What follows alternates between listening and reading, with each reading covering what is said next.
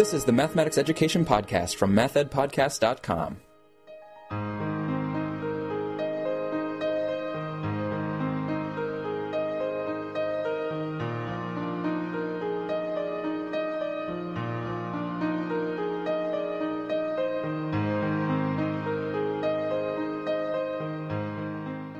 Welcome to the Math Ed Podcast. My name is Sam Otten from the University of Missouri, and we're very proud here at Mizzou because our colleague Barbara Reys just received the NCTM Lifetime Achievement Award.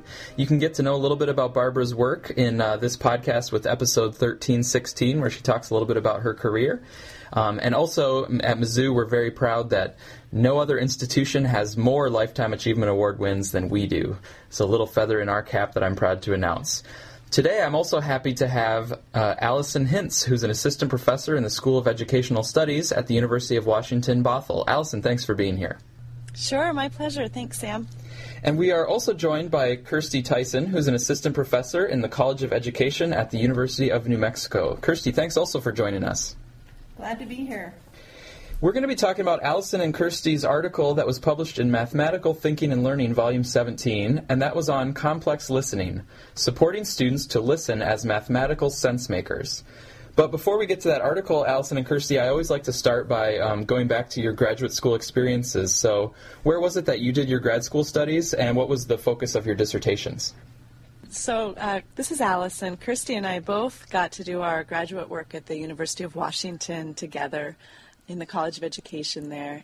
And I was fortunate to study with Dr. Elham Kazemi, who was a wonderful advisor to me through my master's and PhD work.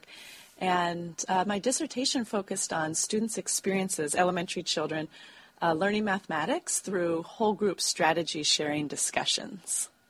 And this is Kirsty. As Allison mentioned, I also went to the University of Washington and I graduated from the Learning Sciences program. The folks that were on my committee were Dr. Morva McDonald, John Bransford, Donna Kerr, and Valerie Manusov. And my focus was really the question of how does listening work in teaching and learning. So I studied how teachers and children listen to each other um, throughout sort of a week in the life in two different classrooms. Um, and that topic of listening is what you delved into in the Mathematical Thinking and Learning article. So I'm curious how it was that you came to focus on the topic of listening. What really got you interested about listening? And then what was it that brought you together to work on this collaboratively? The way that I came to listening was really, I was reading a, a text by Gert Biesta, who's a philosopher of education. He wrote a text called Beyond Learning. And one of the questions he asked in that, he said, like, one of the greatest challenges facing humanity is to learn how to respond responsibly and responsively to that which is other. And then I also think about how we do that in a world where sort of our resources are changing. And so my, my response to that was, well, it might help if we started learning how to listen to each other. Hmm. And it was sort of reading that text and, and having those thoughts that led me down this path of becoming a listening scholar. Just to add on to that, my experience in my dissertation, I started talking with elementary children whose experiences during mathematical discussion seemed quite varied. And as I listened to them, one of the prominent themes that emerged, especially for intermediate children, was the complexities of listening to understand other people's ideas during discussion. And so it was actually through the dissertation that the theme of listening emerged for me. And at this time, Kirsty and I were both in the final stages of our doctoral programs and connected through these themes of listening in our dissertations.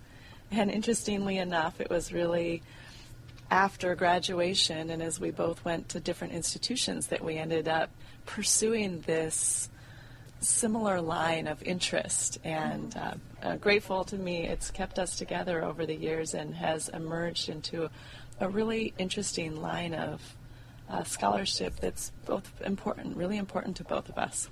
Mm-hmm. Mm-hmm. And I think one of the things that I've appreciated about the collaboration too is that we came at listening from different perspectives, but mm-hmm. our individual research findings not only overlapped, but but they helped us to see um, things in our own research that we weren't seeing. Mm-hmm. And so I think that's one of the, the things that helps us to continue our work is, is we have these different perspectives, but we're, we're both also deeply committed to thinking about the role of listening in mathematics education. Mm-hmm. Plus, Allison is great to work with. Ditto for Kirsty.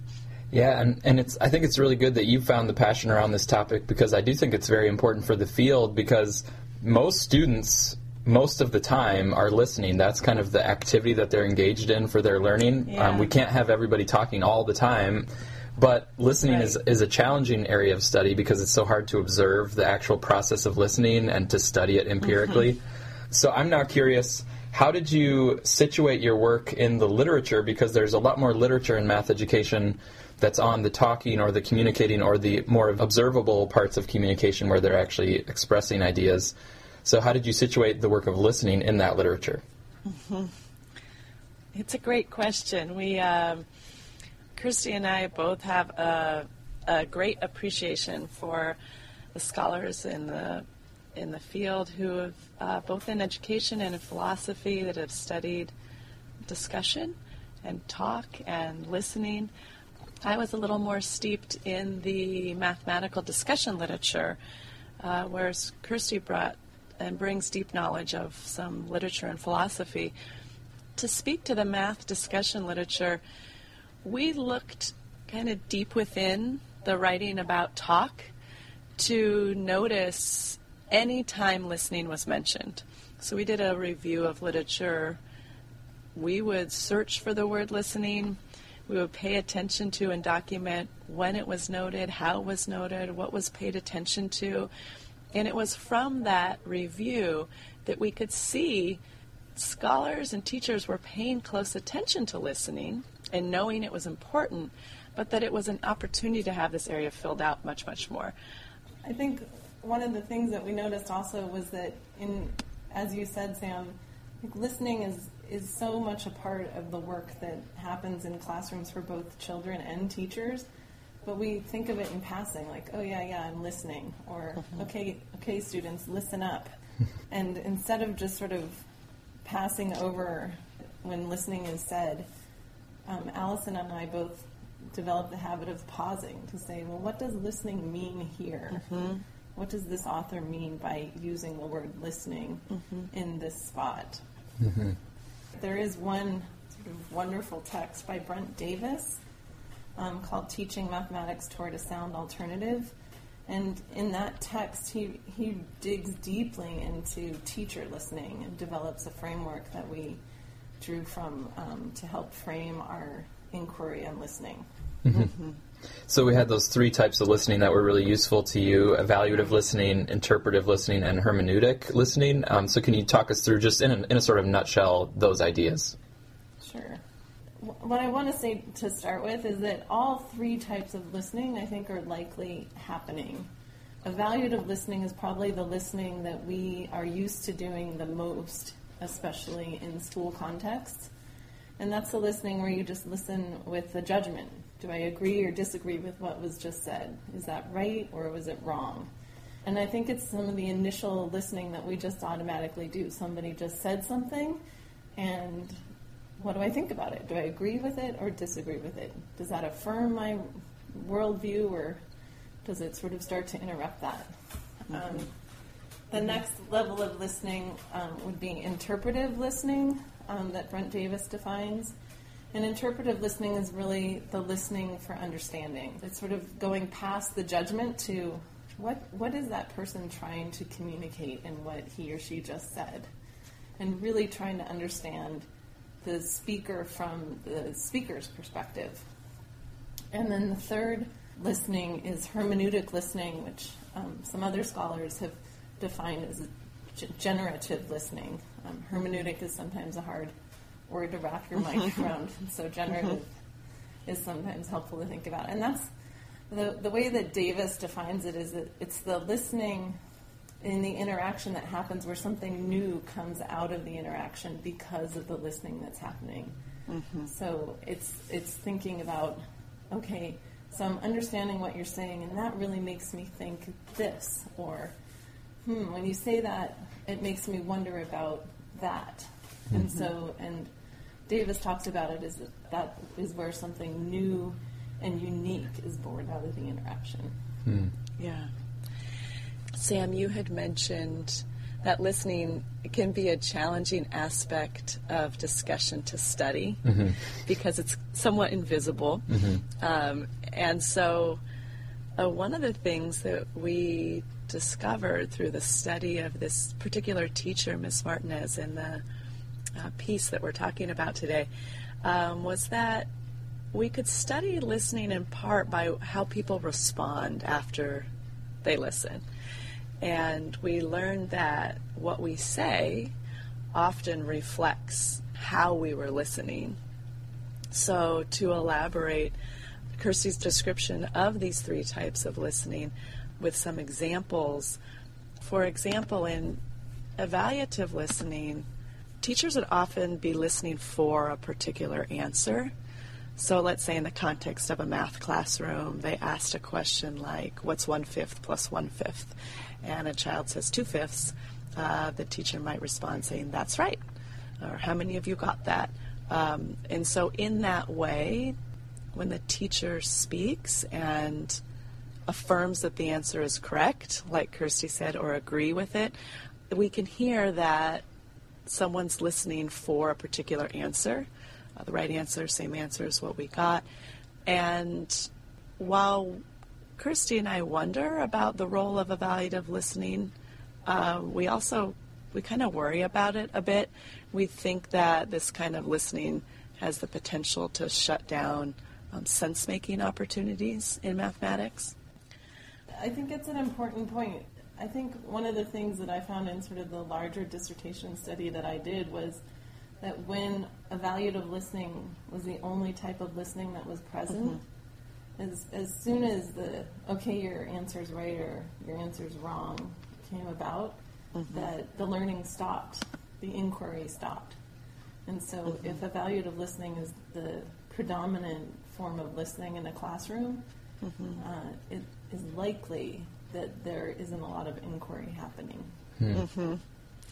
Yeah, this feels especially important to us in, in the study of school and the study of mathematics in particular, because we're always concerned with uh, student and people's perceptions of mathematics as being about much, much more than um, accuracy and speed.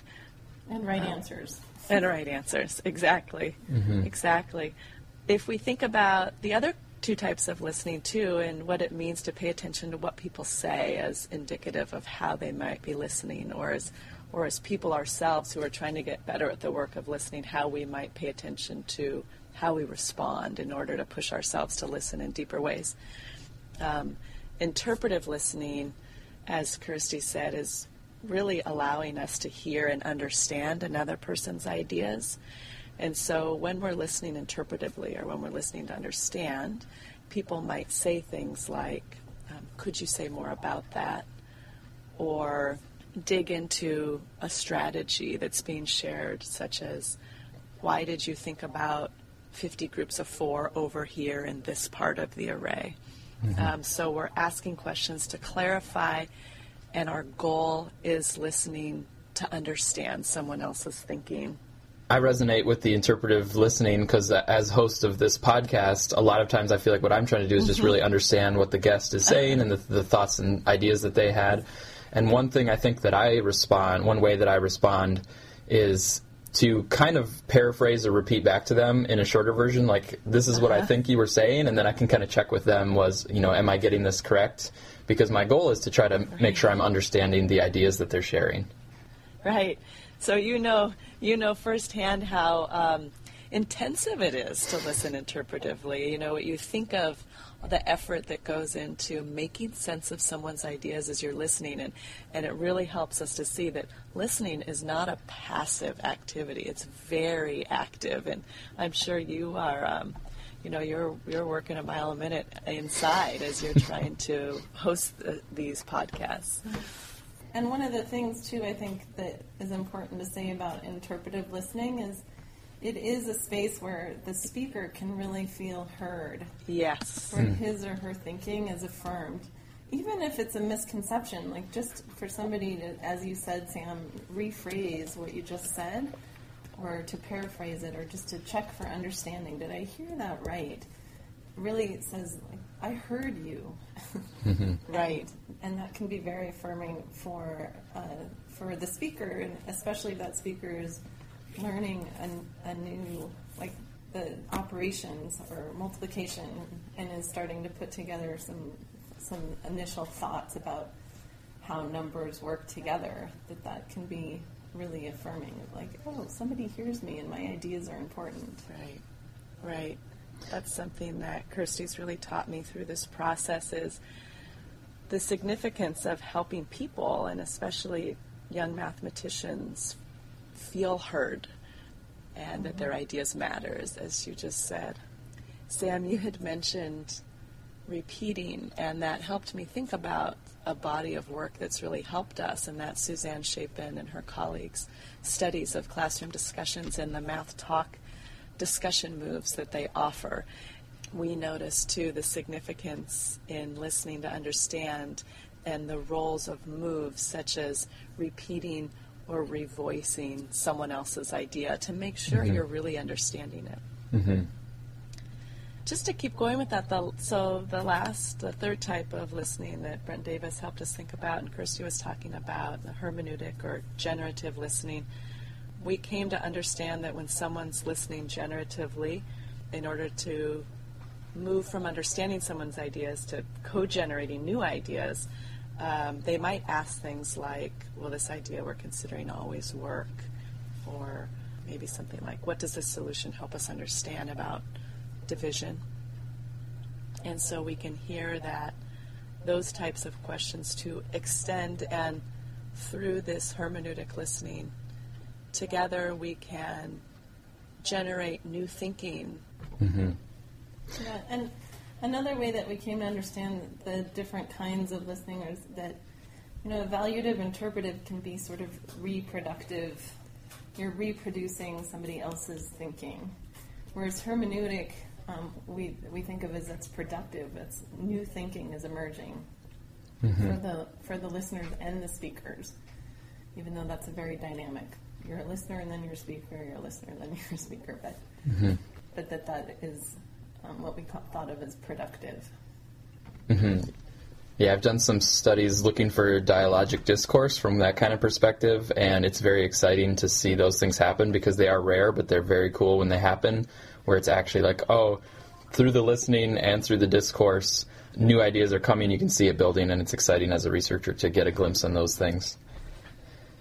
My guests are Allison Hintz from the University of Washington Bothell and Kirsty Tyson from the University of New Mexico, and we're speaking about their article in Mathematical Thinking and Learning entitled Complex Listening Supporting Students to Listen as Mathematical Sense Makers.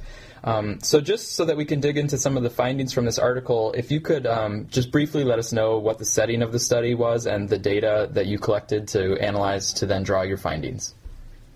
The data that we drew from for this article um, came from my dissertation study, um, which was set in an elementary school in the urban northwest. I was a fourth grade teacher who'd been teaching for about five years when I did her study. Most of the students um, were from an English language learning background and also from a fairly low SES background. It was a, it was a school where there were lots of critical needs. Uh, this teacher had spent her career at that school up, up until that point. And, uh, you know, I, I visited about 25 different classrooms just to sort of get a sense of, like, what does listening look like when, we, when we're in schools? And I visited this teacher's classroom and I just sat, happened to come in during a mathematical discussion. And it was just one of those, um, there's something happening here and I want to know more about what it is. I was just on the edge of my seat the entire time. And what, and even though the teacher didn't describe her pedagogy from a listening perspective, um, through our work together, we really started to think about how she listened and how that supported her students to listen. And you tackled these two primary research questions of how do the elementary teacher and students listen to each other during a mathematical discussion? Um, and then you had the question too about how does the teacher support the students to listen as mathematical sense makers?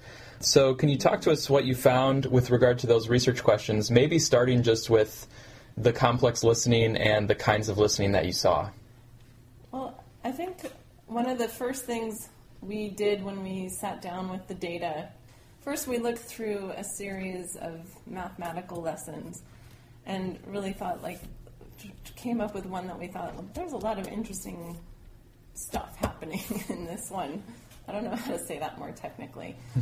um, but it was a, a, lesson segment that intrigued both Allison and I. And so, and, and what we came to see is, was a revelatory case where we established that, yes, indeed, there were these three types of listening happening in this lesson segment.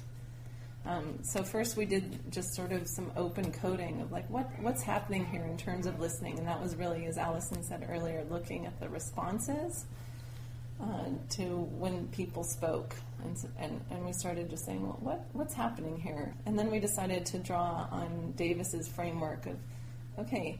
So there's different kinds of listening here. Does does Davis's framework of evaluative interpretive and hermeneutic help us to see the different kinds of listening that are happening here. And, and I think we should say that, you know, I think we were able to establish that, yes, indeed, there is evaluative listening, interpretive, and hermeneutic listening happening in this lesson, but we think that there's probably other kinds of listening happening too. Right. And then also, just as, as we did sort of the turn by turn analysis, saying, okay, at this turn, what kind of listening is happening? At this turn, what kind of listening is happening? we were able to s- sort of see some patterns. The Evaluative listening really happened towards the beginning of the lesson. Interpretive listening happened throughout the lesson. And hermeneutic lis- listening happened more towards the end. The other thing, patterns that really stood out were that both the teacher and the students did all three types of listening. It wasn't just the teacher doing that. Except I should say that the, the teacher only sort of responded in an evaluative way once mm. in, throughout the entire lesson segment. And she spent most of her listening doing interpretive and hermeneutic listening. Mm. Mm-hmm. And then just to clarify, I mean, when you're making the claims about the listening, this would be people for whom you had a response or you had some sort of observable way to then infer their listening. And so from yeah. those observable ones, you can see these different ranges and types of listening but there might also be some of the students that you didn't have a response, and so you don't know exactly maybe how they were processing it or thinking or listening to it. Exactly. Yes. Yeah, I, and I think I mean I, I think you mentioned it early. Like it's it's hard to study listening, mm-hmm. and and so one of the ways that I think that this approach allows us is to approximate the listening that's happening in the mm-hmm. classroom I don't think we can account for all the types of listening that are happening for every student and the teacher. Right. But I think that we can say, at least based on the responses, um, as Allison said, we have some ideas about how they were listening to each other. Yeah, absolutely. Yep. Yeah, we see that this might come later in the discussion, but there's an area where we see great potential for future work. We have ideas about how we could, uh, you know, get a fuller picture of what might be happening for mm-hmm. students who may not have spoken, um, and also try to think about, as Kirsty said, how multiple types of listening might be happening at once. Mm-hmm. Yeah. Then you also looked at the teacher's moves and the actions that the teacher took to support the listening. So, what were the things that you really highlighted in the article about what that teacher was doing? I think one of the things Kirsty said that, that helped me think about that is that the way the teacher, the focal teacher in this study, listened was, in a sense, kind of a implicit or maybe explicit model for children about what listening allows us to say in response to other people's ideas. So there was a direct correlation between the ways that this teacher listened and the ways that these young mathematicians listened. And something that Kirsty's taught me, and it's a phrase that she uses that really helps me in all areas of my life, is that she said, you know, people or children listen the way that they are heard. And I think that the way that the focal teacher here listens in interpretive and hermeneutic ways gave the students language for what it sounds like to respond, to better understand, or co generate ideas with other mathematicians. Mm-hmm. Another thing that she does is she talks explicitly about listening with her students. And that's very curious to us and something we learned from her because, as Kirsty said in the beginning, we can assume that students are listening. And there's a lot of time when students play the role of listener in schools, but rarely do we talk about what listeners do. And so Miss Martinez would talk with students explicitly about listening. And I'm trying to think of some of the things she said. Kirsty, you might be able to think of them. Yeah. Um, but she, There yeah. was, there. I mean, there like the the one that stood out, and I think the mm-hmm. the example that we have in the article is from, from a girl who mm-hmm. who was sort of in the hot spot. I guess things were not evolving. Like she was calling on her peers, asking for their feedback to her thinking, and then just saying, "Okay, next. Okay, next." And Miss Martinez just said, "Okay, I want you to pause for a second, and I want to hear, like, are you listening to understand, or are you just listening?" And the student was able to say, "Oh, I'm just listening." And then Miss Martinez paused and said, "Okay, well, I'm going to challenge you to listen to understand." And then she talked about what that might sound like or hmm. be like, and and that is one of the ways that she explicitly talked about listening. Mm-hmm. And and that's one of the like one of the things is we we saw that she did a lot of helping to direct students listening mm-hmm. in terms of what to listen for. So, for example, I want you to listen for understanding as opposed to just listening for mm-hmm. words to be said. Mm-hmm. this teacher creates this culture of curiosity. And she's ask, constantly asking questions that seem to be really genuine to her and the students follow suit in that um, And that's another area where she's fairly explicit, is that she talks about with the students prior to this lesson segment. She'll say, "Okay, I want you to ask each other genuine questions," and then she models that. And and I would say that this teacher models genuine questions throughout the day. She's interest. She's genuinely interested in her students' lives. She's genuinely interested in their thinking, and she's especially interested in their mathematical thinking. She wants to understand what they understand. So, having uh, tackled this important but challenging area of research on listening and developing this idea of complex listening and the multi- multiple facets to it, what would you like to see with regard to the future of complex listening, either in the research literature or maybe in practice? Where would you like to see these ideas kind of go? Uh, if we start by thinking about practice, um, Kirsty and I uh, are both classroom teachers ourselves, and we have deep respect for the work that teachers are doing every day. We spend a lot. We get to spend a lot of time in schools and um, and know the complexities that teachers are facing. So we think an an interesting step forward to for all of us to work in growing our practice as listeners is you know, to consider what would it mean to think of teaching as a listening profession, and how could we pay attention as teachers to the the ways that um, we listen to our students and how we respond to what they say. We're curious to think about both explicit and implicit moves that teachers can make to create a culture of kind of robust uh, listening in classrooms. We'd love a broader conversation and practice around listening. I think part of the tension that teachers face is that this kind of ambitious listening and learning is an investment in time.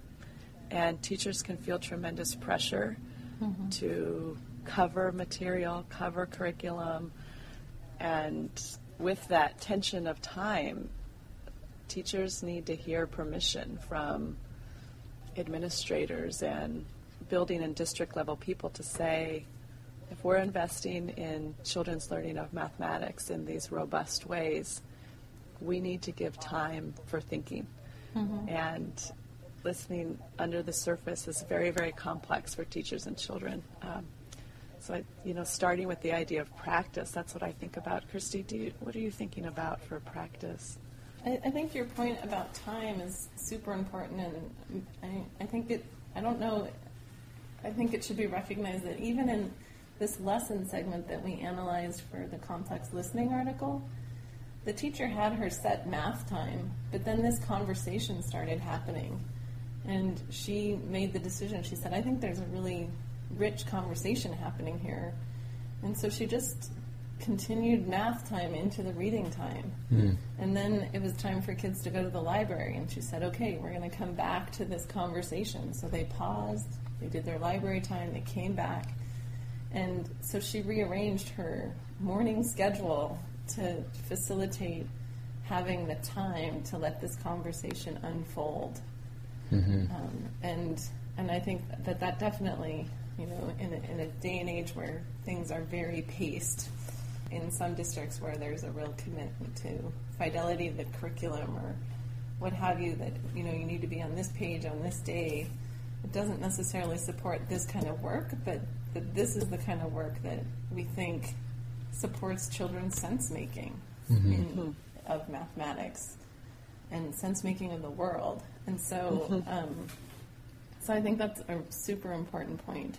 Mm-hmm. And right. and I think Allison and I are both very excited to continue this question of of what can we learn if we think about teaching as a listening profession as opposed to the sage on the stage profession. Mm-hmm. And not to say like it's one or the other because we recognize that you know we are always talking and listening, but let's pause and really dig into the listening and what that can help us to understand about learning. Mm-hmm. Going into ideas and further research, um, we noticed that this focal discussion happened when there was a moment of struggle. Mm-hmm. And it was a time when two students weren't really yet understanding one another's strategy for solving the same problem. And we were really curious about the way that the teacher, rather than kind of smoothing over the conf- confusion, took up time to look into this struggle. We're wondering about further studies around um, the role of listening in supporting students in productive ways through struggle. Mm-hmm. There's a lot of thinking in math education right now around what is productive struggle, and we think it would be exciting to put listening in the center of what it might mean to um, support students through moments of struggle. Hmm and you know more broadly think about how we frame struggle and uh, differences in ideas and how carefully paying attention to listening helps us think about mathematics education as kind of a moral endeavor um, as students participate in, in a classroom and become citizens who participate in a democracy. Mm-hmm. And that really resonates with me because it, it sort of comes back to my original questions about that led me into listening. Is, you know, if, if students are really listening to each other in mathematical discussions where they think they're both wrong and then they end up saying like oh i understand your perspective and that helps me see things in a whole nother way mm-hmm. does that help students to do that in other contexts mm. in their lives like are they are they more able to have those tough discussions where you're somebody who comes from a different space or place or who somebody mm-hmm. you just really disagree with. Mm. Does that help you to, to get to an interpretive and hermeneutic stance? And there's a lot of exciting work in sort of thinking about that, that, that the role of difference and diversity is actually a creative hermeneutic one. Hmm. My guests are Allison Hintz and Kirsty Tyson. Um, we've been talking about their article "Complex Listening: Supporting Students to Listen as Mathematical Sense Makers," and it sounds it's clear that you're very passionate about that work, but now I want to ask you if, in an alternative life, if you could have been passionate about something else. So, if you if you weren't in mathematics education, uh, what would you see yourself doing instead? Kirsty, what would you be doing? Um, huh. You know, you sent us this list, Sam, and that was the one question I was kind of stumped on. Because um, I just, I feel so very privileged to be able to do this work. Um, I especially feel very privileged to be able to do this work in New Mexico, which is the state that I grew up in, hmm. and to really think about how we can support teachers and children to do to dig into learning and to thrive from that learning, especially in mathematics education. I don't know. Uh, I always said that my plan B would be to be a ski bum. but so far, plan B hasn't really emerged. I didn't know that about you. That's great. I share your sentiment around getting to be in this field. It's a really a fortunate thing, and um, and I am constantly inspired by and in awe of the the scholars that have paved this path for Kirsty and I to be able to do this work, um, and the teachers and children that we get to learn from every day in our in our context in Washington State and in New Mexico. Um, I too am a little stumped by this, but. Um, I, I don't know. I think one thing I, I could maybe see myself doing, I am really passionate about um, the world of adoption. We adopted mm. both of our children, and mm. um, I find myself, you know, in moments when I'm not thinking about math ed at other parts of my life, really passionate about um, sharing uh, beautiful stories about adoptions and that there's lots of ways to make families. So I could see myself somewhere in that world mm-hmm. too. That's beautiful. um, I, I, feel like we're a little bit remiss in also mentioning that we have both um, joined a group of scholars who are interested in listening. We call ourselves the Listening Study Group. Hmm. Yes. And we meet annually at AERA, the American Education Research Association, and also um, PES, the Philosophical Education Society. Oh and we welcome others who are interested in pursuing this line of research to join us in those conversations. We'll be we'll be gathering this year in Washington D.C. at ARA. Our leader is Dr. Andrea Engl- English, um, and we, like as Kirsty said, we we'd, we'd love people to join us in in thinking about these ideas. Mm-hmm. And it's an exciting interdisciplinary group. We come at it mm-hmm. from philosophical perspectives as well as empirical perspectives and try to bring those together in panels and ongoing conversations and ongoing publications. That's great. Uh, thanks so much, Allison and Kirsty, for sharing with us today. Thank you. Thank you, Sam. And I also want to give a thank you to Sibylla Beckman for her generous support of the podcast. Thanks, Sibylla.